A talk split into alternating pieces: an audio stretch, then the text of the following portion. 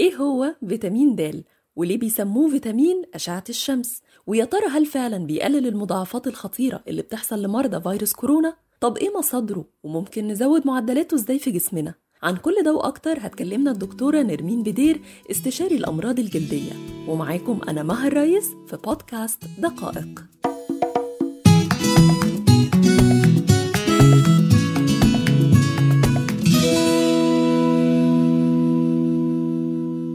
إيه أهمية فيتامين د وإيه خطورة نقص معدلاته في الجسم؟ هو مش مجرد فيتامين، احنا بنحتاجه كمان، بيشتغل جوه اجسامنا كهرمون. بالدرجه الاولى نقص الفيتامين، الحاجه المثبته اللي طول عمرنا كلنا عارفينها، بيأثر على العظم وبيأثر على الكالسيوم في العظم. ليه؟ لان الفيتامين هو اللي بينظم الكالسيوم جوه جسمنا، والعظمنا محتاج كالسيوم، هو اللي بيدخله كمان في العظم، فاحنا عظمنا محتاج كالسيوم عشان يبقى سليم. عشان كده من المتع... كل الناس عارفه ان الطفل الصغير لو عنده مشكله في فيتامين د هيعاني من مشاكل في العظام وفي الاسنان. فده مش بس الطفل الصغير، احنا كمان بنحتاجه للعظام، بس بنحتاجه بعد كده مع الوقت اكتشفنا ان احنا محتاجينه لحاجات تانية كتير جدا. اكتشفنا ان هو بيؤثر على المناعة، اكتشفنا ان هو بيؤثر على بتأثيره على المناعة ده بيؤثر على العدوى. عشان كده مؤخرا لما درسوا علاقته بكوفيد تسعتاشر او بسارس كوف اتنين الفيروس الاخير، قالوا في علاقة طردية بين نقصه وبين الإصابة. اه ده منطقي، لأن هو كده كده بيؤثر على المناعة، احنا عارفين من زمان ان هو بيؤثر على المناعة. لقينا كمان ان هو موجود مع بعض، نقصه بيزود بعض الأمراض المناعية اللي موجودة فعليا، يعني هو مش هيجيب أمراض مناعية، لكن لو هو ناقص هيخلي الأمراض المناعية دي أكثر شراسة، زي الصدفية مثلا أو البهاق. بعض الحالات الجلد نفسه بيبقى محتاجه، بيبقى شديد الجفاف والإكزيما الجافة بتزيد في حالات نقصه، تساقط الشعر بيزيد في حالات نقصه. طيب ليه الناس يا دكتور حاسة ان الفيتامين ده بالذات اتشهر فجأة او بقى متداول في الابحاث بشكل كبير؟ كل الحاجات دي نتيجة دراسات اخر كام سنة، لان مؤخرا الناس لاحظت ان الناس اللي عايشة في بلاد ما بتتعرضش للشمس كفاية، سواء كانت شديدة الحرارة جدا فالناس ما تقدرش تخرج في الشمس، او شديدة البرودة جدا فالناس برضو ما تقدرش تخرج في الشمس. الناس اللي ما بتتعرضش للشمس عندهم مشاكل تانية غير مشاكل العظام، فبدأوا يدرسوا على فيتامين دي، اكتشفوا ان هو فعلا ليه تأثيرات كتير جدا. الدراسة اللي عملتها جامعة نورث ويسترن الأمريكية مؤخرا ربطت معدلات الوفاة بسبب كورونا بنقص فيتامين د. هل الدراسة دي مؤكدة؟ البيبر اللي لسه جديدة، هي بيبر واحدة، آه لسه ما نقدرش نعتبرها دليل، بس يعني فيها الكثير من المنطق، بتقول ان الناس اللي عندهم نقص في فيتامين د ممكن تكون مقاومتهم للفيروس اقل.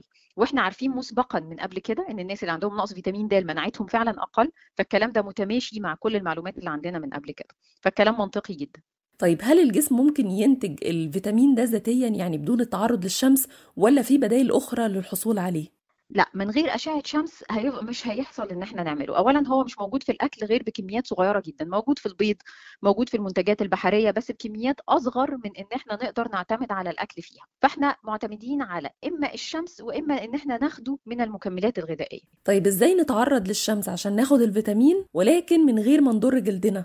لما نيجي نتعرض للشمس انا لا انصح ان احنا نعرض الوش، نعرض الرجلين، نعرض الايدين، علشان الوش لما بيتعرض للشمس فترات طويله الجلد نفسه بيحصل له نوع من التق...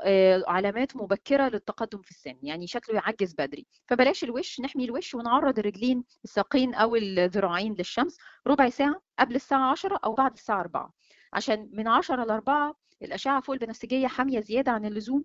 فإحنا بنقول إن هنا لأ، دخلت مرحلة إن الأشعة نفسها بقت خطر، مش مجرد بتكون فيتامين د. قبل عشرة أو بعد أربعة من ربع لتلت ساعة على مساحة زي الساقين أو زي الذراعين هتبقى ممتازة. باستخدام واقي شمس ولا لأ؟ من غير واقي من الشمس، لأن هي لو حطت واقي شمس، واقي الشمس هيقلل إنها تاخد فيتامين دي.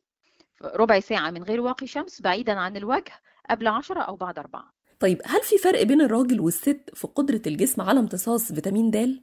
لا أكيد أكيد في اختلافات قليلة، لكن مفيش حاجة بتقول إن الست محتاجة وقت أطول أو الرجالة محتاجة وقت أطول، بس هو بطبيعة الحال السيدات أكثر يعني تغطية من الرجال، فالسيدات دايما عندهم نقص أكثر من الرجال. أولا هم أقل عرضة تعرض للشمس، ما بيحبوهاش، بتزود علامات السن، كده كده بيح... ملابسهم يعني اكثر تحفظا، بالتالي هم مغطيين جسمهم آه فترات اطول من الشمس. فاه احصائيا الستات اقل تعرضا للشمس، فهم اكثر عرضه لنقص فيتامين د، لكن الرجاله برضو بيحصل لهم نقص فيتامين د. ليه؟ علشان عدد الرجاله اللي بيتعرضوا للشمس وبمساحات كافيه من الجسم اكبر من عدد السيدات اللي بيتعرضوا للشمس وبمساحات كافيه من الجسم. السيدات بقى يا دكتور ممكن تعمل ايه في الحاله دي، خصوصا لو كانت مثلا محجبه او منتقبه؟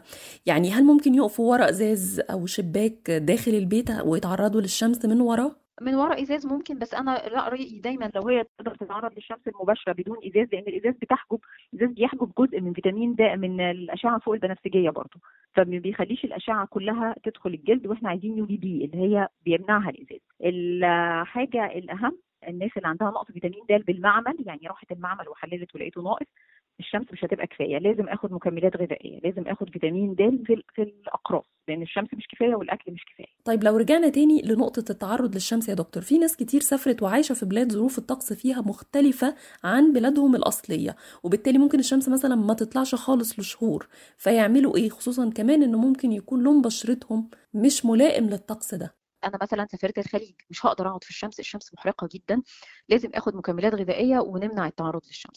سافرت بلد برد جدا، سافرت يعني شمال كندا وفي الجو اغلب السنه جاء تلج ومش قادره اخرج خالص في الشمس المباشره، برضو هاخد مكملات غذائيه.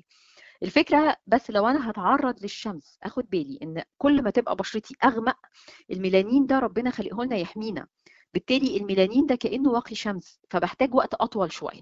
يعني لو بشرتي فاتحة قوي، لو أنا بشرتي شديدة فاتحة جدا جدا ولوني أبيض قوي، ممكن أقعد من خمس دقايق لعشر دقايق. لكن بشرتي المصريين العاديين اللي هم أغلبنا وأنا منهم، بنقعد ربع ساعة علشان بشرتنا أغمق، فالأغمق ده محتاج وقت أطول. بالتالي أنا لو سافرت بره حسب الجو هقدر أتعرض للشمس ولا لأ، بس هي بالنسبة لي لو أنا خمرية مصرية عادية هاخد برضو هي الربع ساعة. لو أنا بشرتي فاتحة قوي هقلل شوية، لو بشرتي أغمق ببتدي أزود شوية. لو قاعده في بلد الشمس ما بتطلعش فيها، لازم اخد مكمل غذائي اللي هي زي ما قلنا ألف، لو ما عنديش نقص باخد ألف وحده دوليه في اليوم. لو قاعده في شم في بلد الشمس فيها محرقه جدا وما اقدرش برضو اقعد في شمس مباشره، باخد نفس الكلام، لان انا كده كده برضو ما بتعرضش للشمس. ايه الكميه او الجرعه الموصى بها يوميا؟ الجرعه اليوميه اللي كلنا محتاجينها هي ألف انترناشونال يونت، ألف وحده دوليه، من ثمانمية ل ألف. بس لو انا عندي نقص وقعدت اخد ألف، طب ما هو مش هيصلح النقص، لان انا اصلا ألف ده هو اللي انا محتاجاه في اليوم.